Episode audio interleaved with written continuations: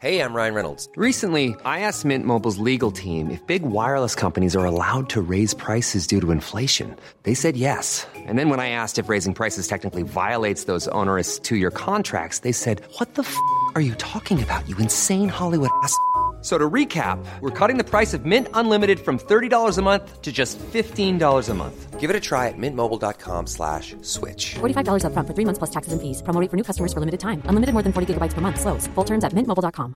This Mother's Day, celebrate the extraordinary women in your life with a heartfelt gift from Blue Nile. Whether it's for your mom, a mother figure, or yourself as a mom, find that perfect piece to express your love and appreciation. Explore Blue Nile's exquisite pearls and mesmerizing gemstones that she's sure to love. Enjoy fast shipping options like guaranteed free shipping and returns. Make this Mother's Day unforgettable with a piece from Blue Nile. Right now, get up to 50% off at BlueNile.com. That's BlueNile.com. Burrow is a furniture company known for timeless design and thoughtful construction and free shipping, and that extends to their outdoor collection.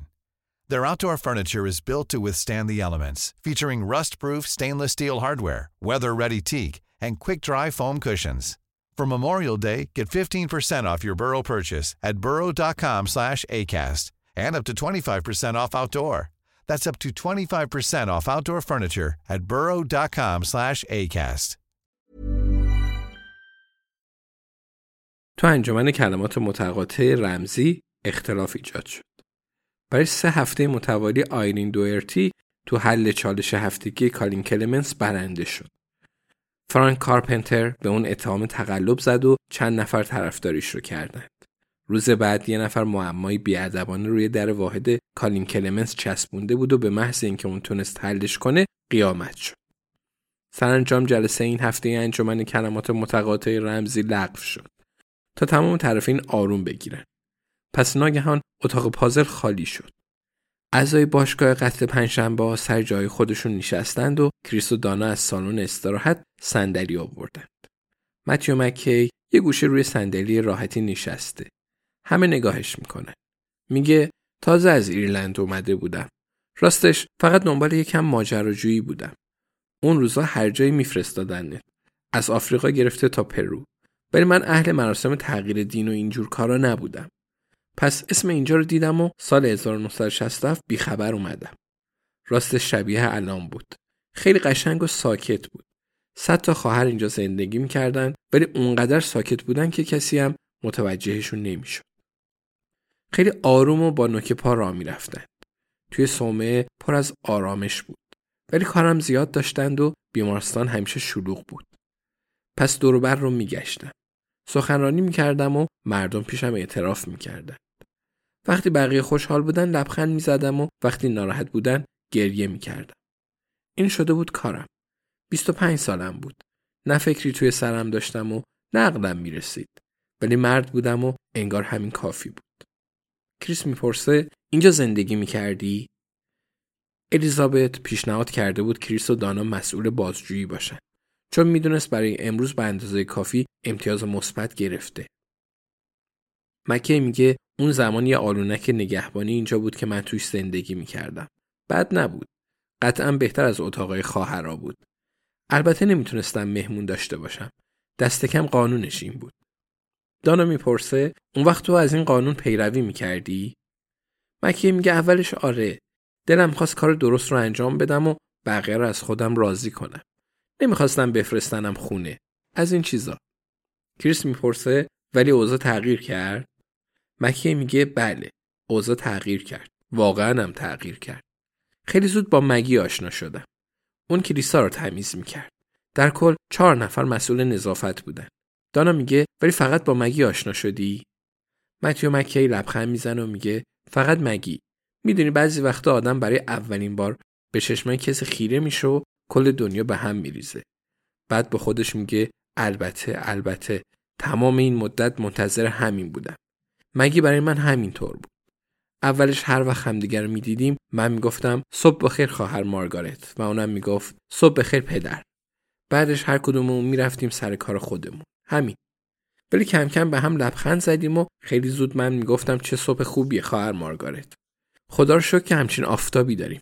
اونم می‌گفت حق با شماست پدر. خدا رو شکر. بعد جلوتر رفتیم. من می‌گفتم برای نظافت زمین از چی استفاده می‌کنین خواهر مارگارت. اونم می‌گفت شوینده زمین پدر. البته این اتفاق یهویی نیفتاد. چند هفته طول کشید.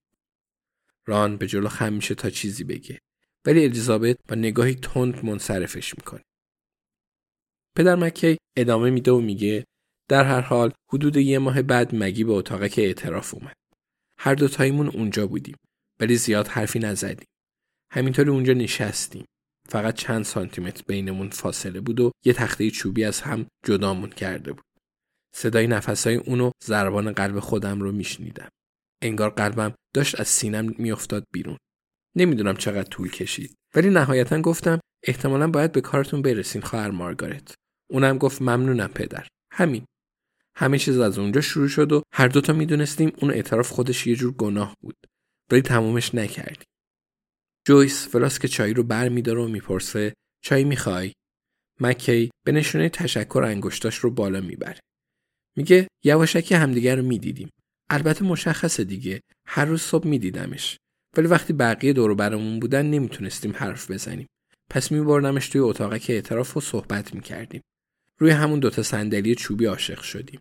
مگی و متیو. متیو و مگی. از پشت یه پنجره مشبک با هم حرف می‌زدیم. باورتون میشه سرنوشته یه عشق انقدر بد باشه؟ کریس می‌پرسه ببخشید ولی به خاطر ثبت مدارک میگم. مگی همون خواهر مارگارت آنه؟ مکی میگه بله. کریس می‌پرسه تاریخ تولد 1948 تاریخ مرگ 1971 متیو مکی با سر تایید می‌کنه و میگه می‌دونستم بعد از اینجا بریم کار راحتی بود همه امتحانام رو داده بودم و یه شغل پیدا می‌کردم مگی می‌شد یه پرستار. یه خونه کنار ساحل میخریدیم.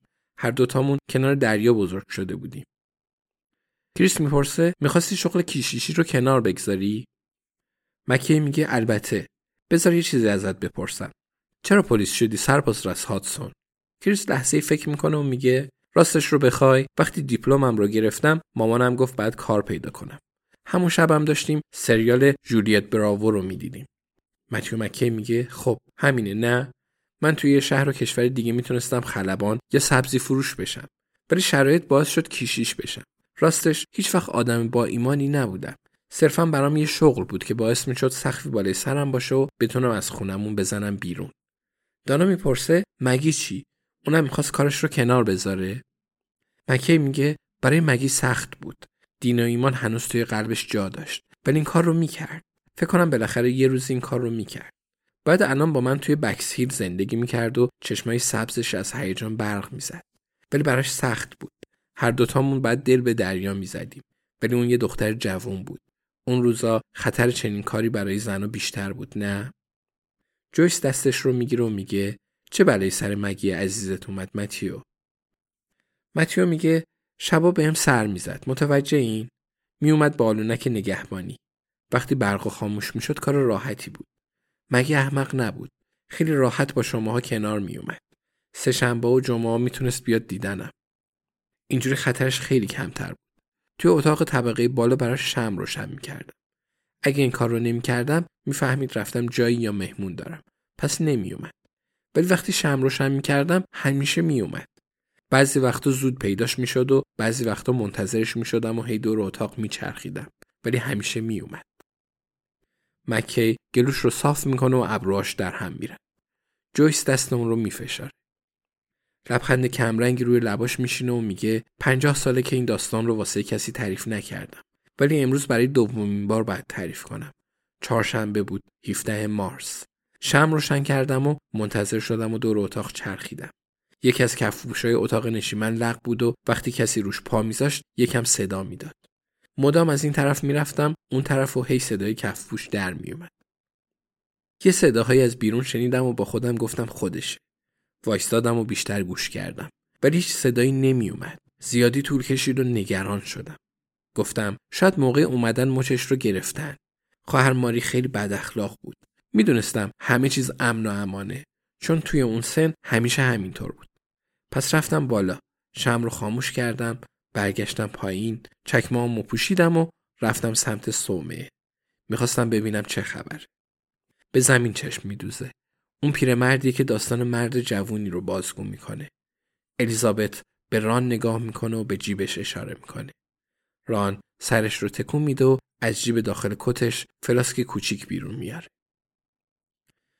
ران میگه می‌خوام یکم ویسکی بخورم. امیدوارم همراهی می‌کنی متیو. منتظر جواب نمیمونه. کمی ویسکی داخل لیوان متیو مکی میریزه. مکی با سر از اون تشکر می‌کنه و همچنان به زمین چشم میدوزه. دانا می‌پرسه چه خبر بود پدر مکی؟ مکی میگه خب سومه تاریک بود پس خوشحال شدم. اگه مشش رو گرفته بودن حتما برقی جا رو روشن می‌کردن.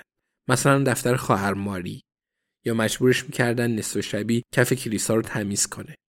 ولی فقط چراغ درمانگاه روشن بود. می‌خواستم یکم اون اطراف بچرخم و مطمئن بشم مگی حالش خوبه. صد تا دلیل خوب واسه نیومدنش داشتم. ولی می‌خواستم خیالم راحت بشه. پشت کلیسا یه دفتر کوچیک داشتم. گفتم برم چند تا کاغذ از اونجا بردارم. اگرم کسی من رو دید می‌گفتم خوابم نبرده و دارم به کارام می‌رسم. یا اومدم قدم بزنم. اگه می‌تونستم یه نگاهی به داخل خوابگاه ها مینداختم تا مگی رو ببینم. جویس میگه این اتاقی که الان توش هستیم قبلا خوابگاه بوده. متیو مکی به اطراف نگاه می‌کنه و با سر تایید می‌کنه. با دست چپ آروم ضربه‌ای به دسته صندلی می‌زنه و ادامه میده. میگه کلید کلیسا رو داشتم. خودتون می‌دونید که درش خیلی سنگین و قفلش کمی سر صدا می‌کنه. ولی تا جایی که می‌شد آروم بازش کردم و بعد بستمش. همه جا ظلمات بود. ولی راهم رو بلد بودم. نزدیک محراب خوردم به یه صندلی چوبی قدیمی که جاش اونجا نبود. صندلی پخش زمین شد و کلی صدا کرد. می‌خواستم چراغ کنار محراب رو روشن کنم تا یکم آروم بگیرم و احساس نکنم اومدم دزدی. چراغ رو روشن کردم. خیلی کم نور بود. به نظر نمی‌شد از بیرون نورش رو دید. اصلا پر نور نبود. راستش فقط سوسو می‌زد. لیوانش رو بر میدار و یه جوره می نوشه. ادامه میده. خب پس نورش اینجوری بود. راستش فقط محراب و چند تا سایه پیدا بود ولی بد نبود می‌شد دید. با پشت دست دهنش رو تمیز می‌کنه و میگه بعد مگی رو دیدم. بالای محراب یه تیغه هست. حداقل اون موقع بود. می‌شد ظرف بخور یا دعاها رو ازش آویزون کرد. به نظرم اون تیغه جزئی از ساختمون بود. ولی ما ازش استفاده می‌کردیم. در هر حال مگی یه تناب دورش بسته بود و خودش رو حلقاویز کرده بود. زمان زیادی از اون کارش نگذشته بود. شاید وقتی داشتم چکمه می پوشیدم یا شم رو خاموش می کردم اون کارو کرده بود ولی مرده بود. کاملا مشخص بود. برای همین اون شب نیومد. سکوتی تو اتاق پازل برقرار میشه. متیو مکی جرعه دیگه ای می نوشه. میگه ممنونم ران. ران دستش رو تکون میده. کریس می‌پرسه یادداشتی هم گذاشته بود پدر مکی؟ مکی میگه نه خیلی آروم خبر رو رسوندم. البته نه به همه چون لازم نبود همه اون صحنه رو ببینن. خواهر ماری رو بیدار کردم و اون ماجرا رو برام تعریف کرد. دانا می‌پرسه ماجرا متیو مکی با سر تایید می‌کنه و الیزابت یه لحظه کنترل اوضاع رو تو دستش می‌گیره. میگه مگی باردار بود. ران میگه ای بابا متیو سرش رو بالا میاره و ادامه میده. رازش رو به یکی دیگه از راهبه های جوان میگه. هیچ وقت نفهمیدم طرف کی بوده. حتما بهش اعتماد داشته. ولی اشتباه می‌کرد. اون راهبه قضیه رو به خواهر ماری میگه و ساعت 6 بعد از دعا خواهر ماری مگی رو به اتاقش احضار می‌کنه. نگفت چی بهش گفته ولی خودم می‌تونم حدس بزنم. مگی وسایلش رو جمع می‌کنه تا بره. قرار میشه اون شب رو بمونه تا فردا صبح بیان دنبالش تا مستقیما برگرده ایرلند. گمونم من حدود ساعت هفت شم روشن کردم. مگی برمیگرده به خوابگاهش شاید همین جایی که ما الان نشستیم. بلد بوده چطوری یواشکی بزنه بیرون. پس همین کار رو می‌کنه. ولی اون شب نمیاد پیش من. میره به کلیسا و خودش رو حلقاویز می‌کنه. جون خودش و بچهمون رو می‌گیره. به بقیه نگاه می‌کنه. میگه اینم از داستان من. خب دیدیم که داستان خوبی نبود مگه نه؟ بعد از اون اتفاق دیگه هیچی خوب نبود. ران می‌پرسه پس چرا روی تپه خاکش کردن؟ مکی میگه من ازشون خواستم. در عوض بعد از اینجا می‌رفتم و حرفی به کسی نمی‌زدم. برگشتم ایرلند. یه شغل توی کلیدر واسم پیدا کردن که یه بیمارستان آموزشی بود. همه سوابقم رو از بین بردن و چیزای جدید جاش گذاشتن. اون موقع کلیسا هر کاری دلش می‌خواست می‌کرد. می‌خواستم بدون هیچ رسوایی و مشکلی از سر راهشون برم کنار. هیچکی به جز من و خواهر ماری جسد رو توی کلیسا ندید. نمی‌دونم آخرش چه قصه ای بافتن ولی قطعا به کیشیش و بچه و خودکشی اشاره ای نکردن. در عوض ازشون خواستم توی باغ آرامگاه ابدی خاکش کنن. مگه نمی‌خواست بره خونه و فقط کلیسای سنت مایکل رو بلد بود. دانا می‌پرسه خواهر ماری قبول کرد. مکه میگه برای اونم بهتر می‌شد. در غیر این صورت برای بقیه کلی سوال پیش میومد. چرا من یهو رفتم؟ چرا مگی رو یه جای دیگه خاک کردن؟ مردم دو دو تا چهارتا می‌کردن. پس یه قراری گذاشتیم و فردا صبح ماشینی که قرار بود مگی رو سوار کنه من رو برد. کل روز توی راه بودیم تا به هایلند رسیدیم.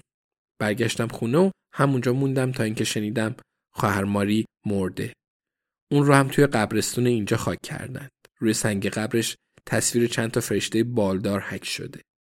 روزی که این خبر به هم رسید کارم رو ول کردم. چمدونم رو بستم و برای همیشه برگشتم اینجا. می‌خواستم به مگی نزدیک باشم. کریس میگه برای همین کلی تلاش کردی تو جلوی انتقال اجساد رو بگیری؟ مکی میگه فقط همین کار رو می‌تونستم براش بکنم. بعد کمکش می‌کردم بالاخره به آرامش برسه. همتون اون بالا رو دیدین. پس درکم می‌کنید. فقط همونجا رو دارم. می‌تونم برم پیشش عذرخواهی کنم و بگم هنوز دوستش دارم. اونجا برای تنها عشق زندگیم و پسر کوچولومون جای خیلی قشنگی. شایدم بچه دختر بوده. ولی توی قلبم همیشه احساس می‌کردم پسره. اسمش رو گذاشتم پاتریک. احمقانه است. می‌دونم.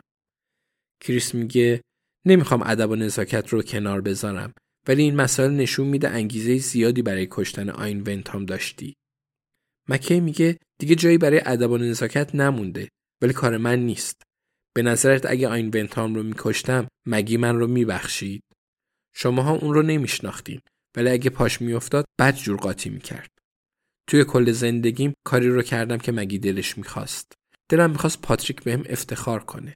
هر طوری می‌تونستم جنگیدم.